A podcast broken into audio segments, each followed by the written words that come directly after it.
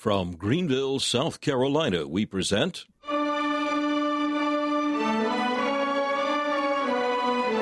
Let the Bible speak.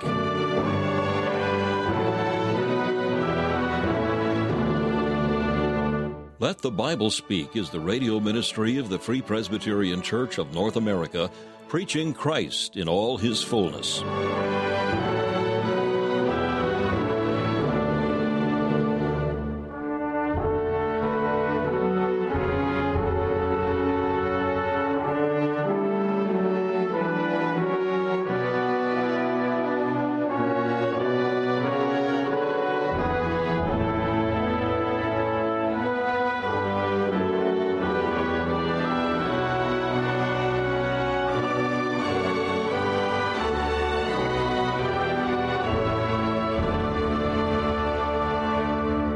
Delighted that you've joined us for another broadcast of Let the Bible Speak, featuring messages preached by Dr. Alan Cairns, founder of Let the Bible Speak Radio Ministries. Currently, Dr. Cairns is bringing a series of studies in the earthly life of the Lord Jesus Christ, messages that will give insights into the various aspects of our Lord's temporal ministry, from his teaching and miracles to his atoning death on the cross and his glorious resurrection. We'll hear from Dr. Cairns in just a few minutes. First of all, we invite you to enjoy this devotional thought from the pen of C.H. Spurgeon, found in his collection called Faith's Checkbook. Our devotional for today is entitled No Condemnation. The text is Jeremiah chapter 50 and verse 20. In those days and in that time, saith the Lord, the iniquity of Israel shall be sought for, and there shall be none, and the sins of Judah and they shall not be found. For I will pardon them whom I reserve. A glorious word indeed! What a perfect pardon is here promised to the sinful nations of Israel and Judah! Sin is to be so removed that it shall not be found, so blotted out that there shall be none. Glory be unto the God of pardons! Satan seeks out sins wherewith to accuse us. Our enemies seek them, that they may lay them to our charge and our own conscience seeks them even with a morbid eagerness. But when the Lord applies the precious blood of Jesus, we fear no form of search, for there shall be none, they shall not be found. The Lord hath caused the sins of his people to cease to be. He hath finished transgression and made an end of sin. The sacrifice of Jesus has cast our sins into the depths of the sea. This makes us dance for joy. The reason for the obliteration of sin lies in the fact that Jehovah himself pardons his chosen ones. His word of grace is not only royal, but divine. He speaks absolution, and we are absolved. He applies the atonement, and from that hour his people are beyond all fear of condemnation. Blessed be the name of the sin annihilating God.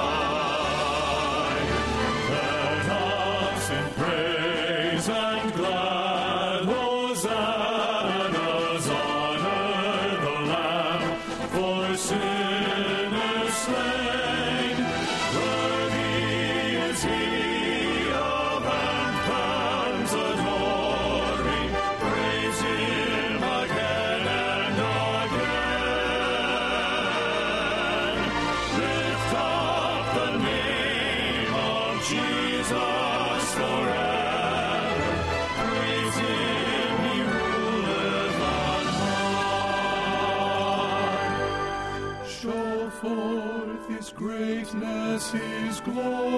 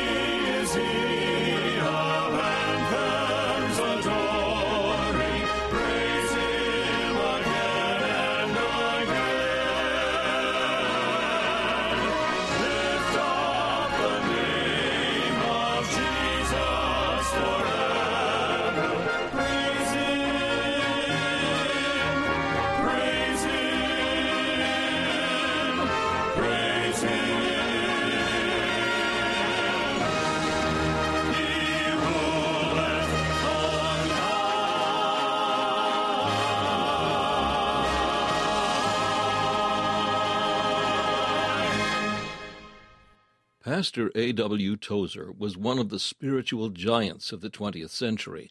A self made scholar with an insatiable hunger for the deep things of God, he was known to often burn the midnight oil in his study, seeking a more profound experience of his Lord and Savior. His book, The Pursuit of God, is the result of long meditation and much prayer. It is not a collection of sermons. It does not deal with the pulpit and the pew, but with the soul athirst for God. Some of the chapter titles include Apprehending God, The Gaze of the Soul, and Meekness and Rest. Let the Bible Speak is pleased to offer complete reprints of this timeless devotional help free of charge. For your copy of The Pursuit of God, simply email info at faithfpc.org. That's info at faithfpc.org. If you wish, you may call us at 864 244 2408. That's 864 244 2408. If you prefer regular mail, simply write Let the Bible Speak, 1207 Haywood Road, Greenville, South Carolina 29615.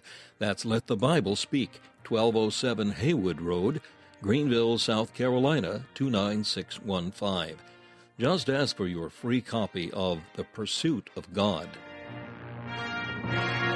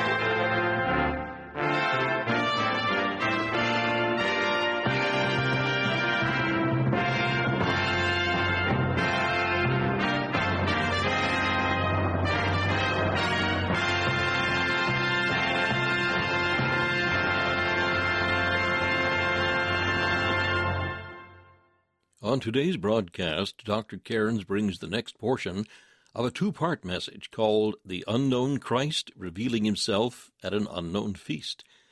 John chapter 5 contains one of the greatest revelations of the person and work of the Lord Jesus Christ.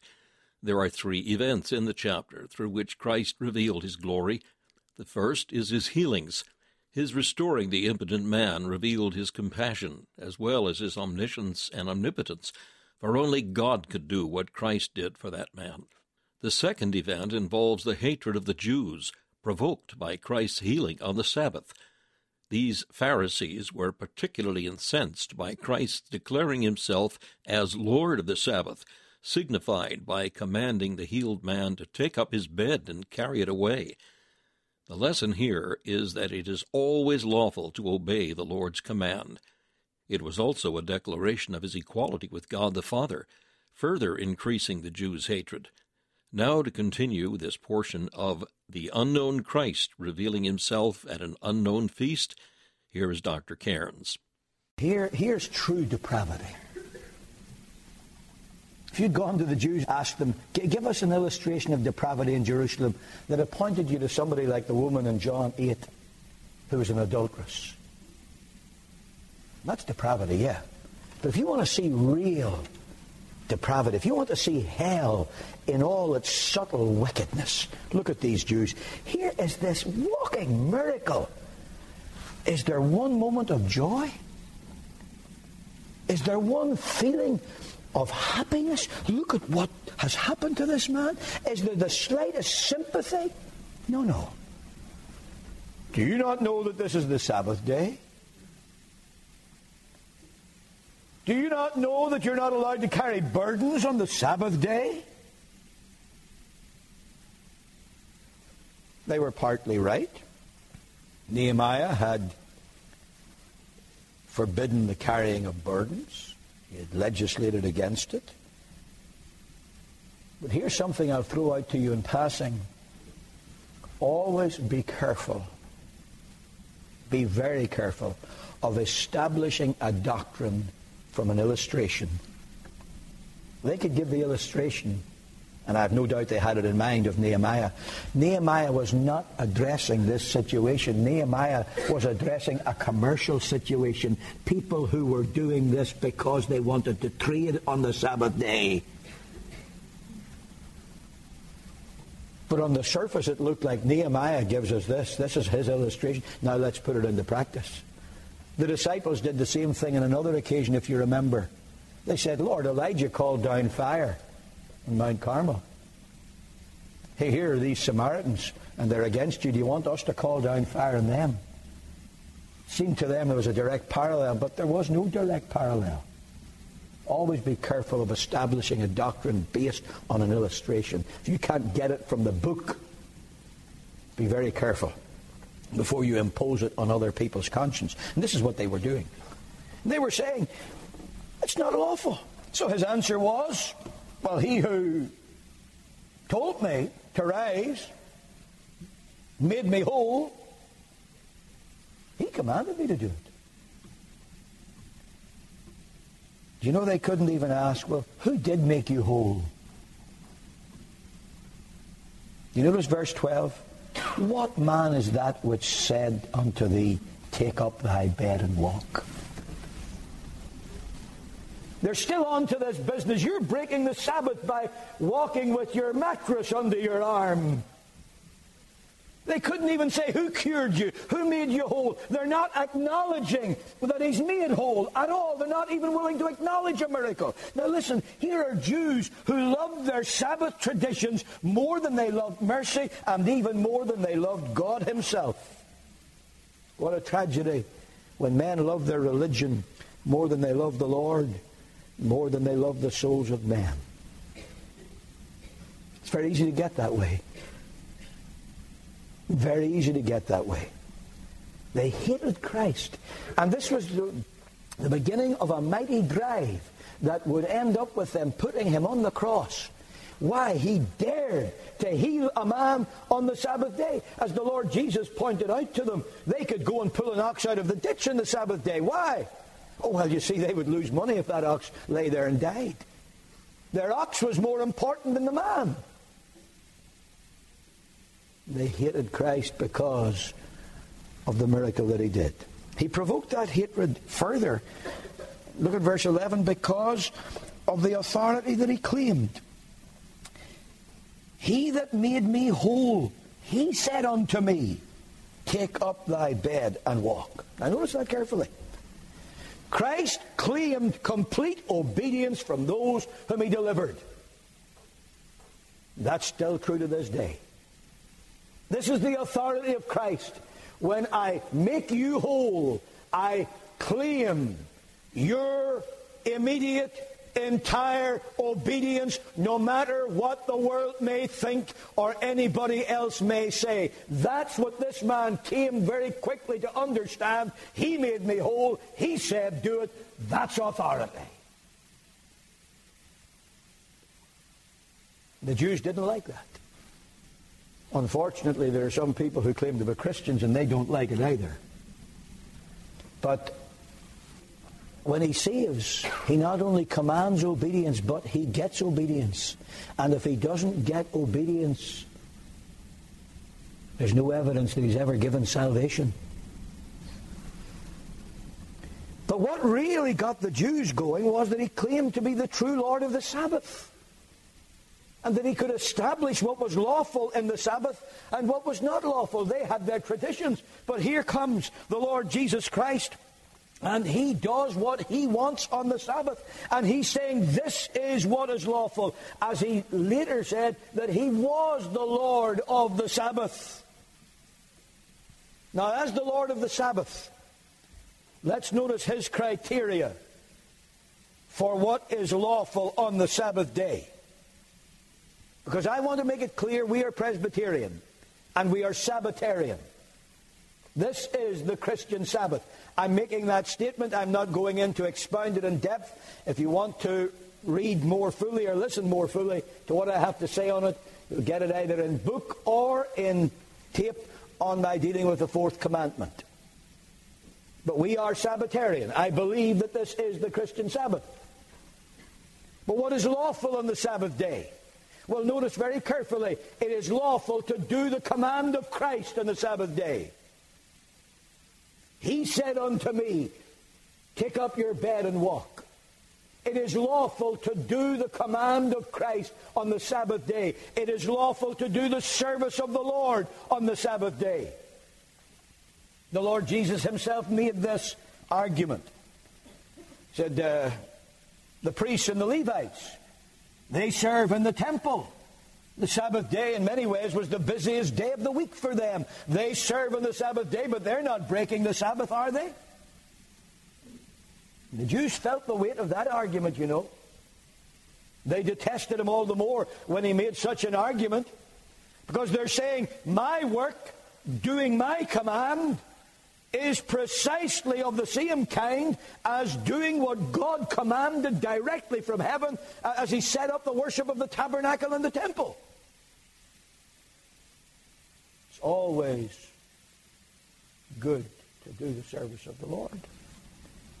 I want to emphasize that a little because, you know, I've run across, across Christians and they're busy six days a week. When they were poor and had just a nine to five job and they were struggling to meet their bills, I think they were a whole lot better off. But they began to make money. And now they had something to guard, so they had to work the harder to make more money. And so now, where is what people call quality time with my family. Well, they're that busy running after things the other six days, the only day they have is the Lord's Day. And so we'll go out to church on Sunday morning, but we're going to have quality time at home on Sunday evening. It's a strange quality to raise your children to ignore the word and work of God in the house of God on the Sabbath day. That's a very strange way of calculating quality time. I know no better way of making them candidates for perdition. So they began to drop out. And they did drop out. You keep the Sabbath day by doing the work and service of the Savior. That's his first criterion for Sabbath work. Second, it is always lawful in the Sabbath day to walk in such a way that will be a testimony to Christ, even though it raises the ire of other people. Walking with his mattress under his arm, he was a walking testimony to Christ. What a way to spend the Sabbath day. Now, let me tell you, I realize that we're not all in the same situation, same circumstances, and we don't all have the same opportunities. But there are ways in which you can make your testimony tell for God. There are ways in which people who sit in the pew every Sabbath day and they say, Well, I'm just a very ordinary person. I can't do this. I can't do that. A whole lot of things you can do that perhaps you haven't been doing. Maybe you're afraid to do. Maybe you haven't thought of doing them. You will know that our hospitals, and especially our old people's homes, nursing homes, are full of people who never have a visitor from one year's end to the next. Who can honestly say, No man cares for my soul. You could go. You can spend an hour on a Sabbath afternoon. You can bring a testimony. I used to listen to my sister-in-law when she was up in Port Huron. And she was able to do this. They had a very, very busy Lord's Day. They were in the Salvation Army at that time. It was a very, very busy Sunday. Started early and it finished late. She had a home to run, food to cook, a family to feed, four children to look after. But yet every Sunday afternoon, an hour, an hour and a half. She went to the nursing home, got to know some, but particularly one dear old saint, nobody in the world. But Sunday was like heaven on earth because one Christian had the heart to work for God and bear a testimony. It's not only in nursing homes. We have people who work in prisons. People who will go to where the need is. That's always, whether it's the Sabbath day or any other day, that is always lawful to walk in testimony to Christ. It's clear from this, and this is the teaching of our confession of faith, and it's perfectly biblical, that works of necessity and mercy, works of necessity and mercy are lawful on the Sabbath day. Necessity demanded that the man should have his mattress. None of these highfalutin Pharisees was going home to lie on a dirt floor or a cold stone floor. They all had their mattress. It was also therefore a work of mercy. And it is constantly the witness of the Word of God that works of necessity and mercy are lawful on the Sabbath day. This is the authority of the Savior, and He's the one with divine authority who's setting forth to the Pharisees and also to us how we should spend our Sabbath. Yes, it is a time of rest. Shabbat was a time of rest. It is to be a time of peace. It is to be a time of religious worship. It is a time to be oh, for the gathering together of the family of God. Yes, it's all that. But it is a time for serving Christ, for walking with a testimony, and for doing works of necessity and mercy. Let us use the Sabbath well then with the authority of our Savior. He, of course, provoked the hatred of the Jews, not only by claiming the authority to lay down what was lawful in the Sabbath day, but by the equality that he claimed with God the Father. Verse 17 and 18, Jesus answered them, and if the Pharisees were steaming until now, they were steaming a whole lot more after this. My Father worketh hitherto, and I work. Therefore, the Jews sought the more to kill him because he not only had broken the Sabbath, but said also that God was his Father, making himself equal with God. The Lord Jesus is saying, My Father works in mercy to needy souls, and he does so even on the Sabbath day. Now, what an insight this gives us into the unseen world. Jesus says, My Father is working. You don't see it. You don't see it.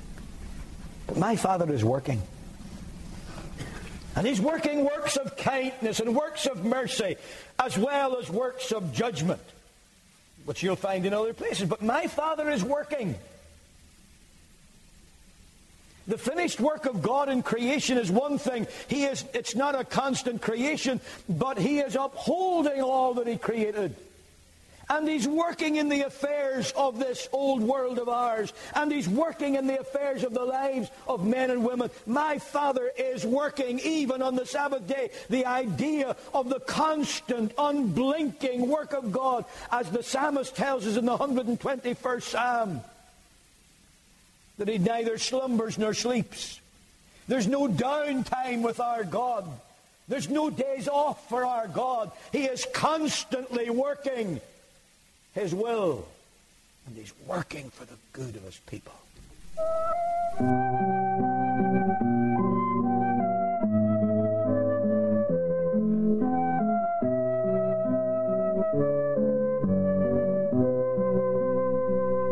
Let the Bible Speak is the radio ministry of the Free Presbyterian Church of North America. Founded by Dr. Alan Cairns, Let the Bible Speak is also heard in many parts of the world through the international radio outreach of Let the Bible Speak, produced in Northern Ireland.